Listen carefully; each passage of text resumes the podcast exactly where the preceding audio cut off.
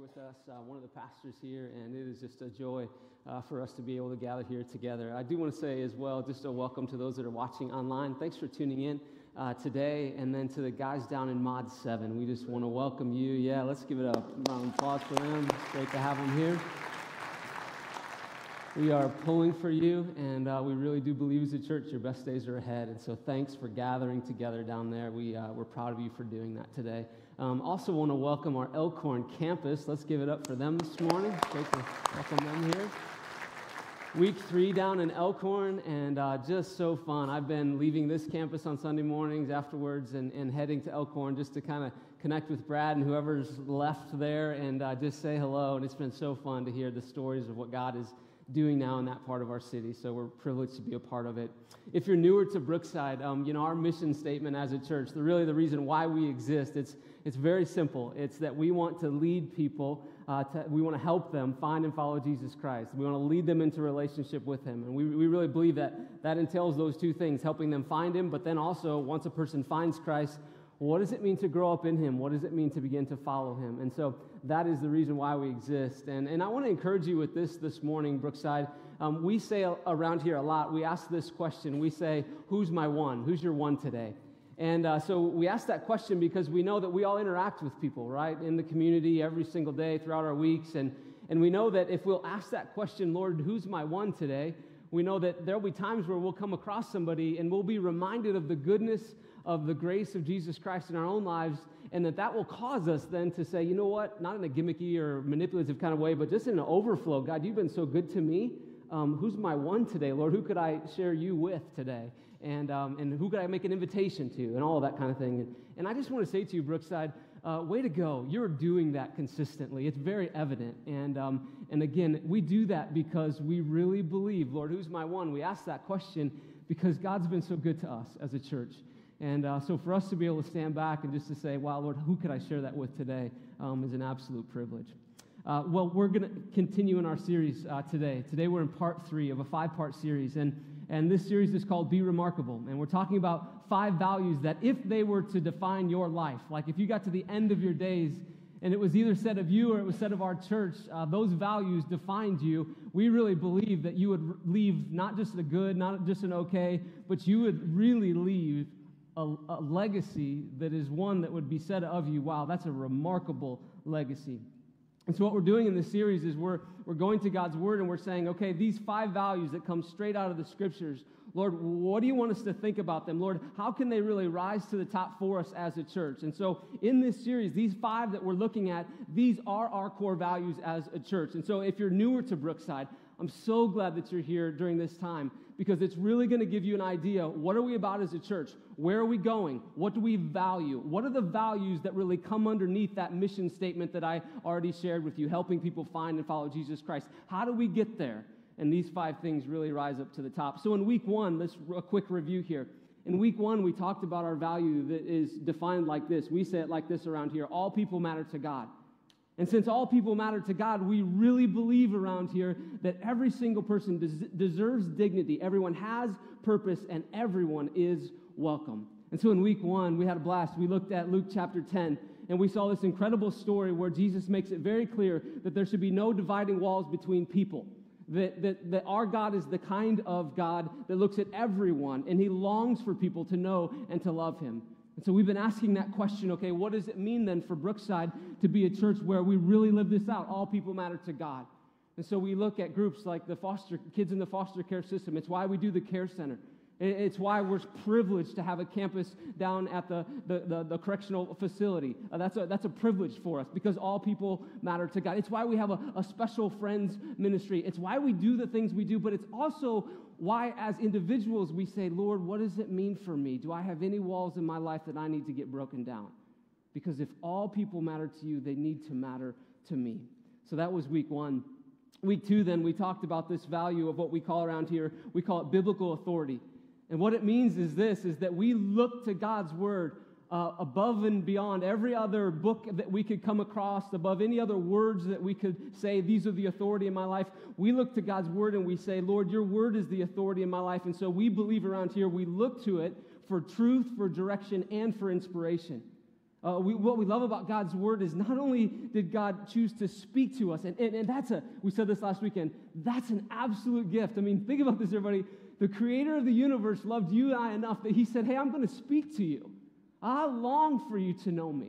And so I'm going to speak directly to you, and not just about anything. I'm going to talk to you about the things in life that matter the most. You're going to be able to tell through this, through this book, through God's word, how can you know the living God? You're going to be able to, to know beyond a shadow of a doubt what does it mean to have hope in Jesus Christ. You're going to be able to figure out what is my identity. The world might say this is who I am, but what does this book say about who I am? And so we look to God's word and we say it is our absolute authority and we gladly submit to it. Today's value is another one that rises to the top. And I'm so excited to talk to, the, to you about this one. Today's value is all about the future. Today's value is us thinking as a church about a group of people and prioritizing them because of the gospel of Jesus Christ. I'm so excited to talk to you about this one. So, what I'm going to do is this I'm going to pray for us now, and, uh, and let's just ask the Lord, would He speak to us this morning, and then we'll dive into our topic. So, pray with me now. Heavenly Father, thank you for this morning. Uh, Lord, you are good to us. And um, Father, as your children this morning, we simply want to say to you today, Lord, Lord, would you speak to us? God, we're, we're listening to you. We want to be the kind of church, Lord, that when you speak, we listen. We want to be the, the kind of church that when we know the truth, we have the courage to respond. We want to be the kind of church that welcomes people that come into these doors. And, and everybody, maybe this is you today. Maybe you come with a heavy heart today. And I would just say, the Lord longs to meet you right there this morning. Maybe you come today and you have a ton of joy in your heart and in your life. The Lord rejoices with you today. And so, Lord, we simply say to you now, Lord, would you speak to us? God, would you speak to us? We need to. So, church, right now, even would you invite the Lord? Would you say, Lord, would you speak to me today? Lord, would you speak to me today?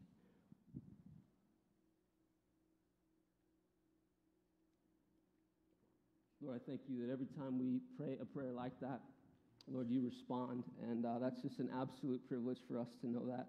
So, Lord, I pray now that the words of my mouth would be so pleasing to you, God. And so I pray you direct us. I pray your scriptures would come to life for us. We pray this now in Christ's name. Amen. Well, look who showed up. Isn't this, isn't this cool? Uh, this here is the picture of the, what we're going to talk about today. This is a picture of the next generation. Uh, let's give it up for them, right? Isn't it good to see them? Yeah, great to see them. So, what we're going to talk about today is the future. And my goal is two parts today. And I won't make them stand up here for the whole message if you're wondering. My goal is two part today. Number one, I want us to look at the scriptures and I want us to be able to say, okay, what does God think and feel about the next generation? That's very important. Uh, but number two, I want to do this today with you as well. I want to say thank you to so many of you uh, because we truly have a church that cares about the next generation. And so we'll kind of get to that and I'll unpack that as we go. But the next generation, if I could say it very simply, I would say it this way it really matters to us as a church. It matters for some very obvious reasons. The next generation is the future. Uh, the next generation, this group and who they represent, there are future leaders, right? There are future business people. There are future moms and dads. There are future coaches and teachers and pastors. They are the future that will one day be really shaping the culture that you and I get to live in. That's the next generation. And so, what we do when we think about the next generation, when we think about the impact that they will have, we really feel a responsibility as a church to not only try to shape the things that they do, but most importantly, we want to shape who they will become. Because we know who they will become will dramatically shape the culture that you and I live in. And so we take this value very seriously as a church. The youngest up here, clear down here, is four years old. Hi, Teddy. Can everybody say hi, Teddy? Teddy, you got a lot of people just say hi to you. Teddy's got a birthday coming up. He's going to be four on December 1st, so that's exciting. Um, four, and then she got four years old, and we're going to work our way all the way up to Luke. How old are you today? 17. So we're going to go all the way to 17 today. Um, this is the next generation. What do you say? She's 18? 19. Okay, that's great. Thanks for clearing that up. That's good. Yeah, Sierra, you didn't want that to go under the, your radar. Yeah, I like that. Now, here's what I want you to know, everybody. Data analysts say this there's a window known as the 414 window. So if you go clear down here to Teddy, four years old, four years old, and then you go up this way, and we kind of cruise up here. Ashton, she'll be 12 tomorrow. And then we continue on up and we get to 14. This guy here, this is my son Aiden, our oldest son.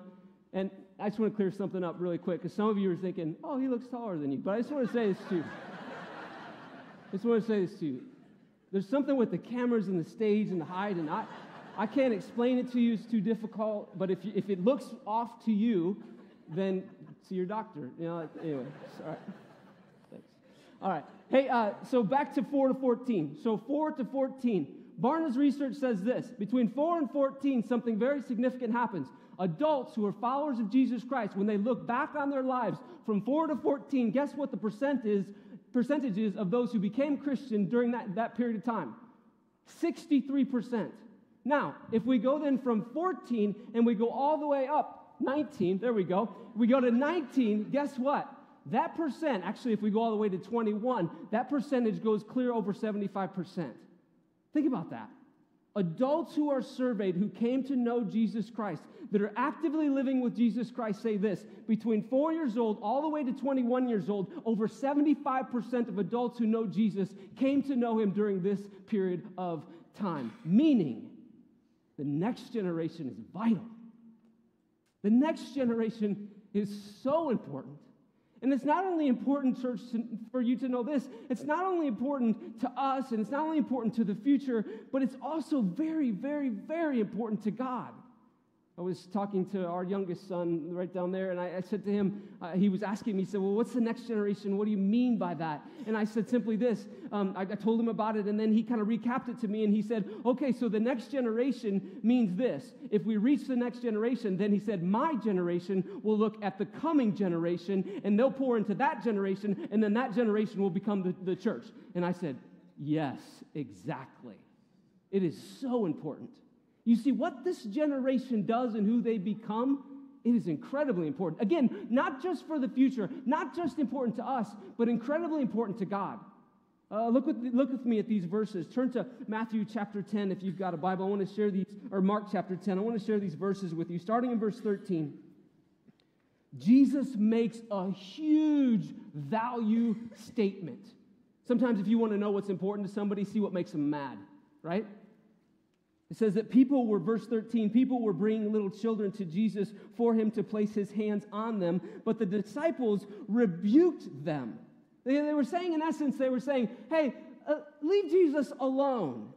Jesus has more important things than to have the little kids with him and, and the teens with him. No, no, no. Come on, leave Jesus alone. He has other things to deal with. Verse 14. When Jesus, though, saw this, it says he was indignant that's not a good thing for Jesus to be.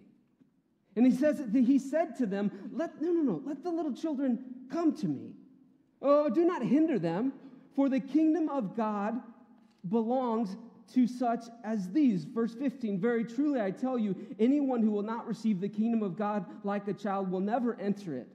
And he took the children in his arms and he placed his hands on them and he blessed them. Know this Jesus not only said, Hey, I don't want you to ignore the next generation. Jesus said, This generation is so important to me that I'm actually going to rebuke you for ignoring them. And on top of that, as I'm sitting there with them, I'm going to remind you that I'm actually going to tell them the most important things. The most important things belong to them, to the next generation. What was that?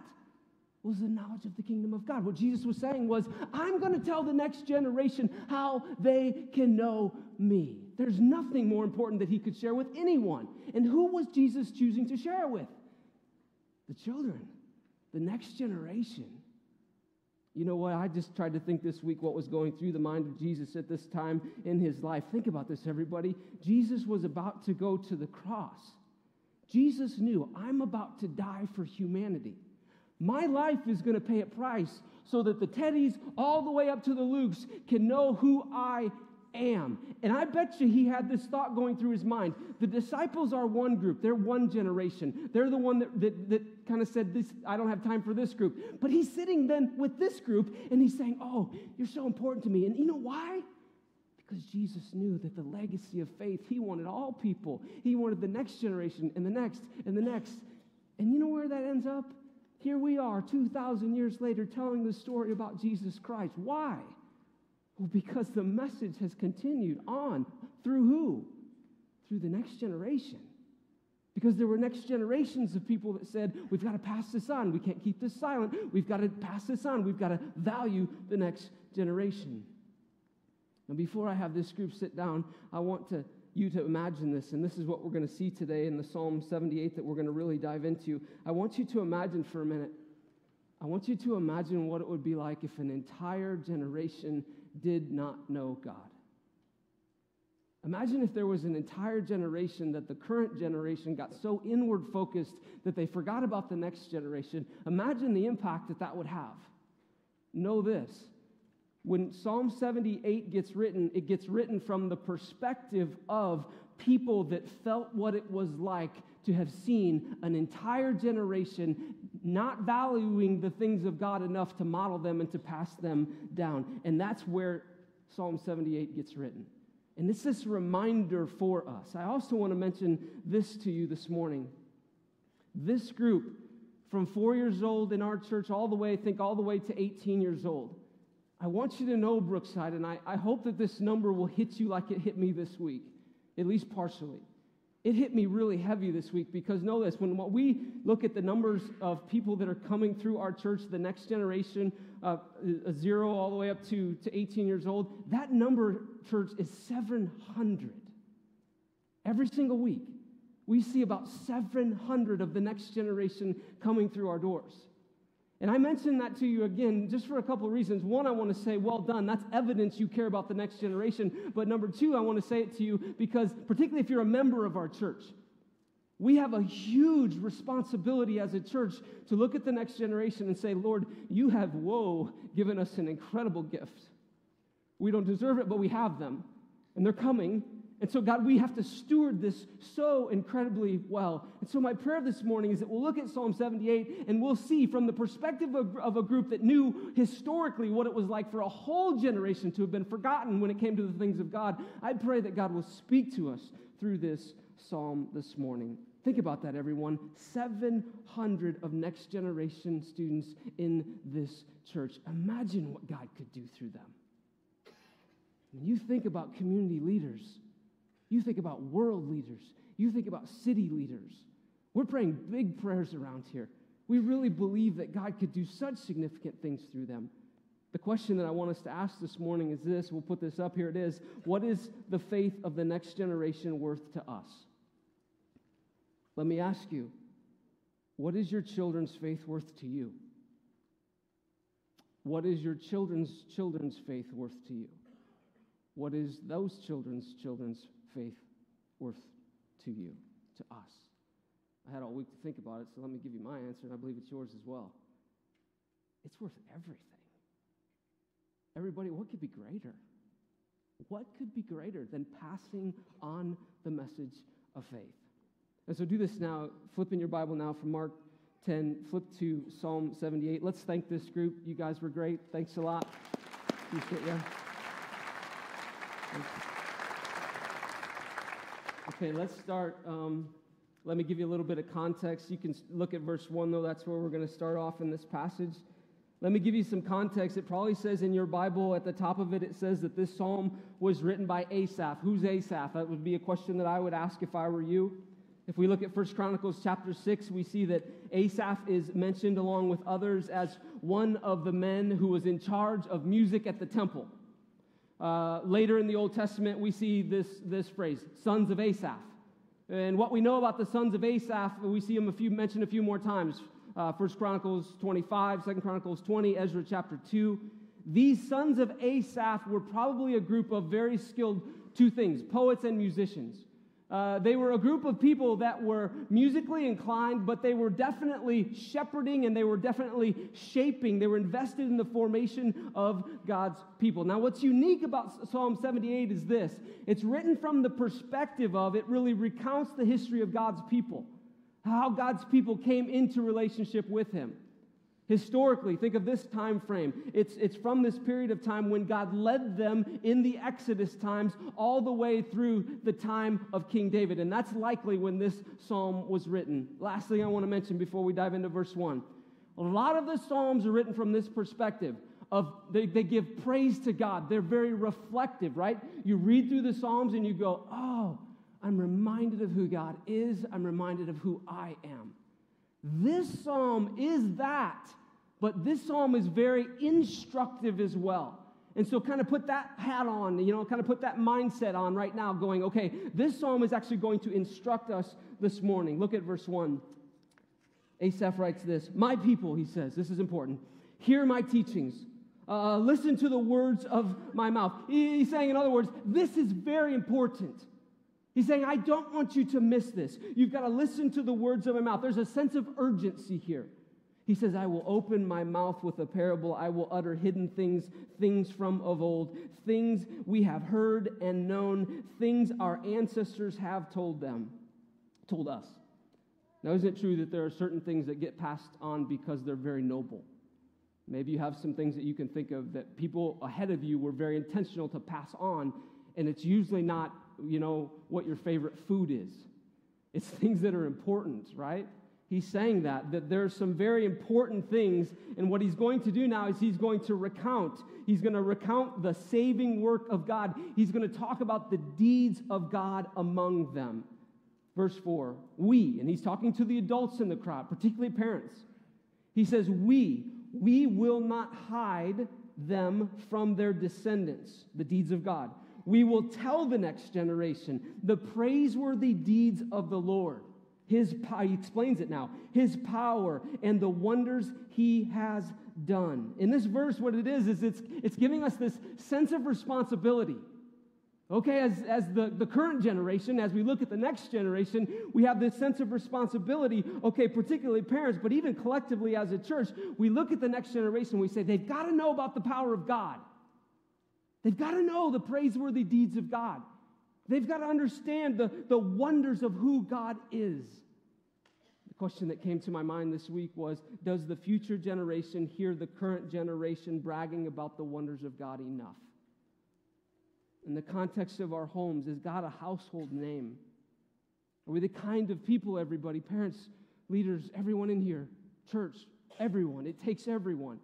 Are we the kind of people that when we talk about God, we talk about His goodness and His greatness? Are we open about how much we need God? You've heard it said more is caught than is taught. That's a true statement, isn't it?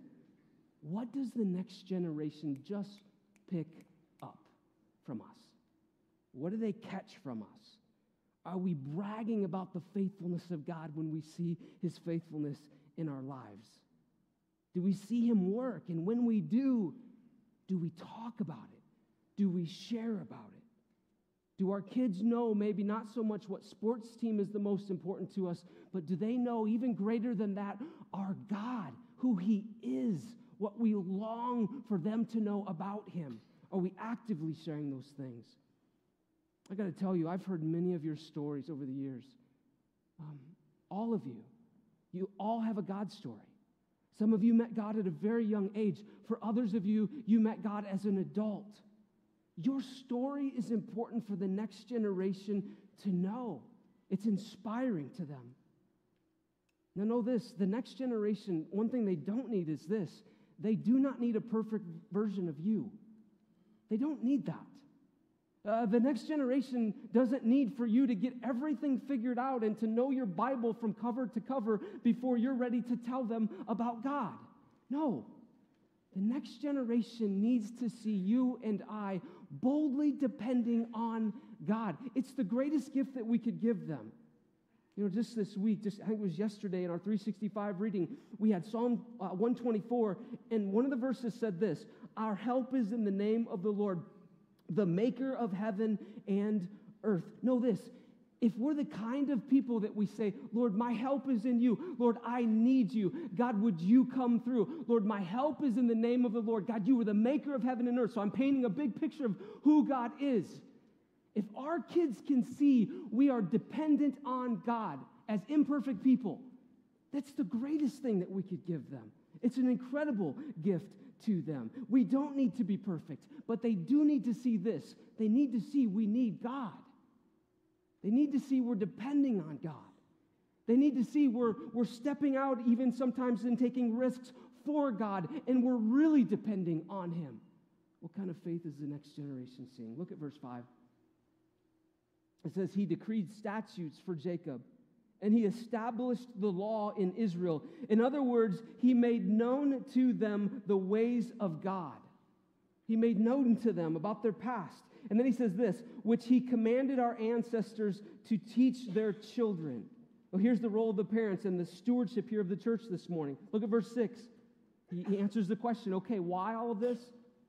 So the next generation would know them even the children yet, uh, yet to be born, and they in turn would tell their children. So, from one generation to the next, that the ways of God are passed down. Why? Look at verse 7. He says, Then they will put their trust in God. Think of those students and those kids that were just up here. They will have plenty of options of things to put their trust in what the psalmist is saying is this if, if we'll be the kind of people that will, will cherish the message of the scriptures, we'll, we'll look at our God and we'll say, wow, God, you are my maker. God, I do need you. I'm not perfect. God, this is actually where I'm weak, child. Listen to this. I need help here. God, you're helping me. If we'll steward that well, what it's saying is this the next generation, they'll put their trust in God. And then it says this, and that they would not forget his deeds, but would keep his commands. If the next gener- if the current generation will steward well the things of God, the next generation, it's saying, is going to follow the ways of God. Now, is that always perfect? Absolutely not. But you understand what this is saying. Look at verse 8. It says they would not be like their ancestors. And, and now this is this is such an indictment on the past generation. They would not be like their ancestors, a stubborn and rebellious generation whose hearts were not loyal to God. If you fast forward in Psalm 78 to verse 22, what you find is this it says that they did not believe in God or trust in God for his deliverance. And then it says this about them a stubborn and rebellious generation whose hearts were not loyal to God. And then it says, whose spirits were not faithful to him. The psalmist is writing from this place of wisdom. And I believe it's almost, a, even you can tell by the way he starts it, it's, a, it's very passionate. It's from a sense of urgency. And it's as though the psalmist is saying, hey, we've experienced a whole generation that got forgotten about. We know what that's like, and we know the impact that it has. And so this psalmist is trying to set a trajectory. It's saying, hey, church, well, let's live such a live faith that, that, that let's create such a picture of who our God is, such a big picture, such a, such a picture that God, you are so faithful and God, you are so good. And that when the next generation wonders, who will they trust? Because they will wonder who to trust.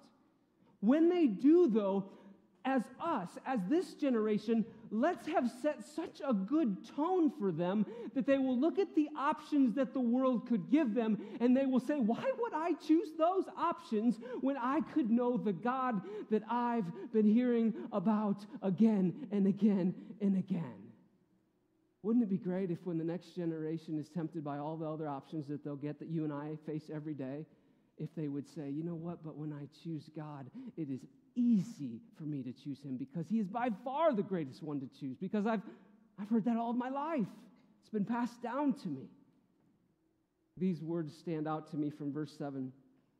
That day it says that the next generation would trust in God, not forgetting his deeds, keeping his commands. Everybody imagine in our church 700 of them doing so. Imagine. A.W. Tozer put it like this. He said it so well. He said, it, he said, What comes into our minds when we think about God is the most important thing about us. And I think that's an incredible quote. I mean, think about that. What comes into our minds when we think about God is the most important thing to us. He was spot on when he said that. But what that means for us is this is that as the current generation, what comes into our minds and what we communicate about who God is it is also not the most important thing about us, but how we deliver that to the next generation is the greatest gift that we could possibly give them. Grandparents, the greatest thing you can do is shape the view of your grandchildren's view of God. The greatest thing you could do is to help them understand who God is. Parents, uh, the greatest thing that you could do is to speak often about God. The, the, the name of God would be a household name in your home. That you would often tell your children, here's how I need God. Uh, maybe if you have younger children and you're opening up like a Jesus storybook Bible or whatever you use, and, and you're going through a story, and the story's about courage at the end, and you just tell your little son or daughter, and you say, You know what? There was a time when I needed courage. So I had to trust in God, and I saw God come through. Or it's a time when you apologize to your children, but then you remind them, you connect. Hey, okay, I need forgiveness. And oh, this great book, it talks about forgiveness and we can have hope in Christ. Everybody, we have got to paint a view of our God that our children, that the next generation will say, I cannot live without him. I need his grace just as much as my dad does, just as much as my mom does. Parents, if I could just speak directly to you for a moment the responsibility of discipling your children, it is on us. And when I say us, I do not mean Brookside Church. I mean us like us, parents. the responsibility of discipling your children is on you, parents. It's on you. Statistically, I think the facts are our friends in this. Statistically speaking, parents, you are the people in your child's life that have the most influence. You have the most influence on paper just with time. You have more time with them than anyone else, surely more time than we get as a church. You are the primary disciplers of your children. You have the greatest responsibility. You will stand before God and give an account for that. That should cause us, the way it causes me to think about my own home, but also to think about this group of 700 as a church, it causes me to go, whoa, that's humbling and that's weighty, and that's okay. And the good news is God helps us in those things. Then the church's role. Think about this, everybody. What a privilege it is. Everybody, the church's role then is we get to come alongside these parents. We get to help them. We get to try to equip them. And we're learning how do we do that even better? How can we succeed so well in this as a church? And as it comes to that part, church, your role I want to say thank you to so many of you. Thank you so much because so many of you are so engaged in the lives of the next generation in this church.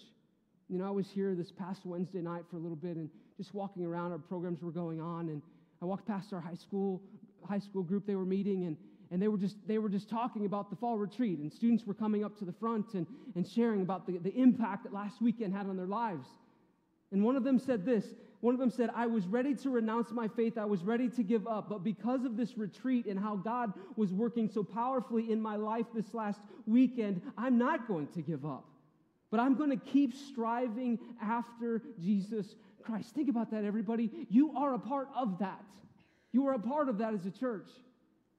I was talking to Blaze, our high school pastor, before that weekend, and, and we had over 50 volunteers go on this retreat. And Blaze said to me, he said, 32, we have 32 high school leaders, high school leaders that, that, that really shepherd our small groups in our high school ministry. And he said, Jeff, you'll never believe this. Of the 32, 31 of them went on this retreat all weekend long. And the one that couldn't go was home with a newborn. So we give some passes, you know, on some small things like that, right? But think about that, everybody. What does that communicate to the next generation? That communicates that in this church, next generation, you are very important to us. We will drop our plans to go invest in your life. Thank you, church. Thank you for being that kind of church.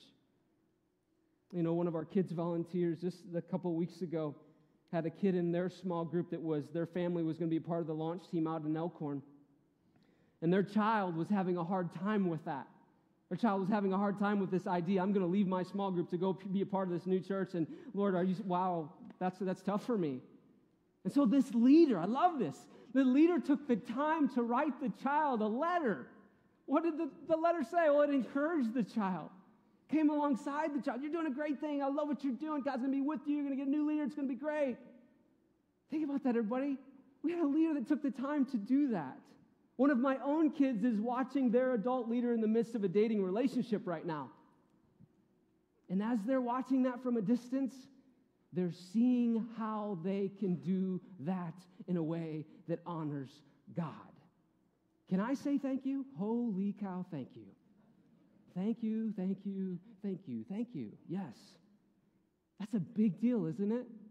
Everybody, what you're doing for the next generation around here it matters. We have college students investing in the next generation. We have adults who are single investing in the next generation. We have married people with kids involved with the next generation.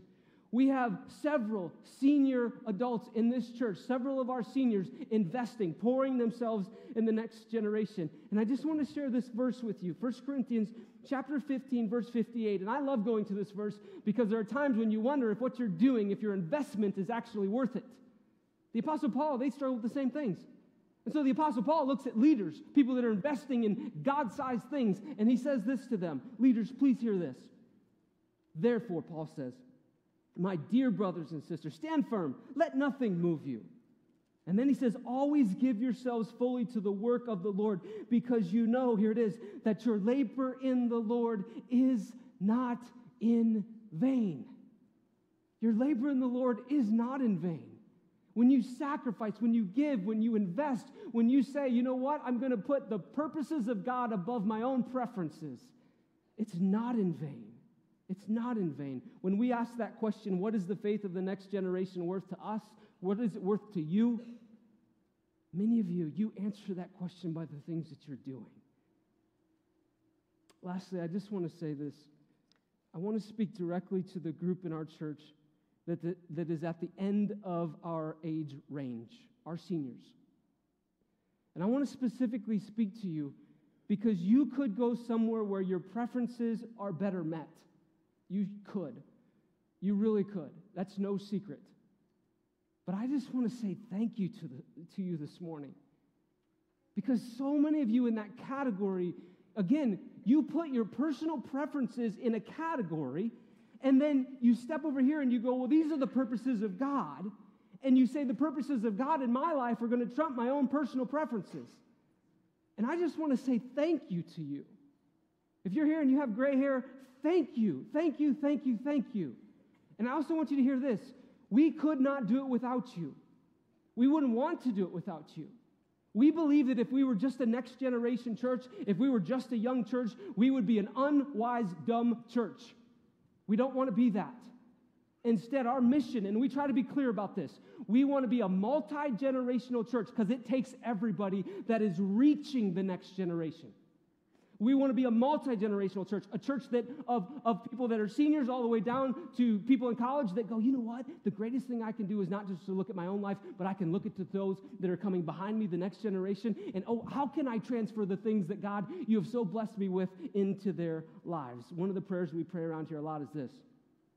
When we look at the next generation, we pray, God, would you make them the greatest men and women of their generation as it pertains to their influence for the things of God? Church, thank you for praying for our next generation. Thank you for investing. Thank you for giving your time and your talents. We need all of us to do this. I want to close this way. I want to just pray together. And as together as a church, I want us to pray God, would you continue to give us the grace to reach the next generation? But Lord, would you also help us? We need God's grace, don't we, church? We need to steward this group that He's entrusted to us so incredibly well. So pray with me. Pray with me. Lord, I thank you that you cared about the next generation. You modeled it to us. And so, Lord, we want to do that. We want to follow right in that. And Father, I pray this morning um, for several different groups, but one of the first groups, Lord, I want to pray for is our parents. If you're a parent here today, we want to pray over you. And so, right now, Lord, we pray for our parents. We pray, God, that you would give them wisdom. We pray that you would give them discernment. God, we pray that their children would be raised in homes that the most important thing, the household name of God, is made known again and again and again. And again, not from a per- perfect perspective, but from a I need God perspective. So, God, would you help our parents? Lord, we pray right now for our leaders, God. We have so many good leaders in this church. Father, first we thank you for them. God, what an influence they're having. God, we pray that you would multiply their efforts. God, we pray that where we have holes and where we even need more leaders, we pray you would provide. God, I think of the dads down in Mod 7 right now, thinking about their own children.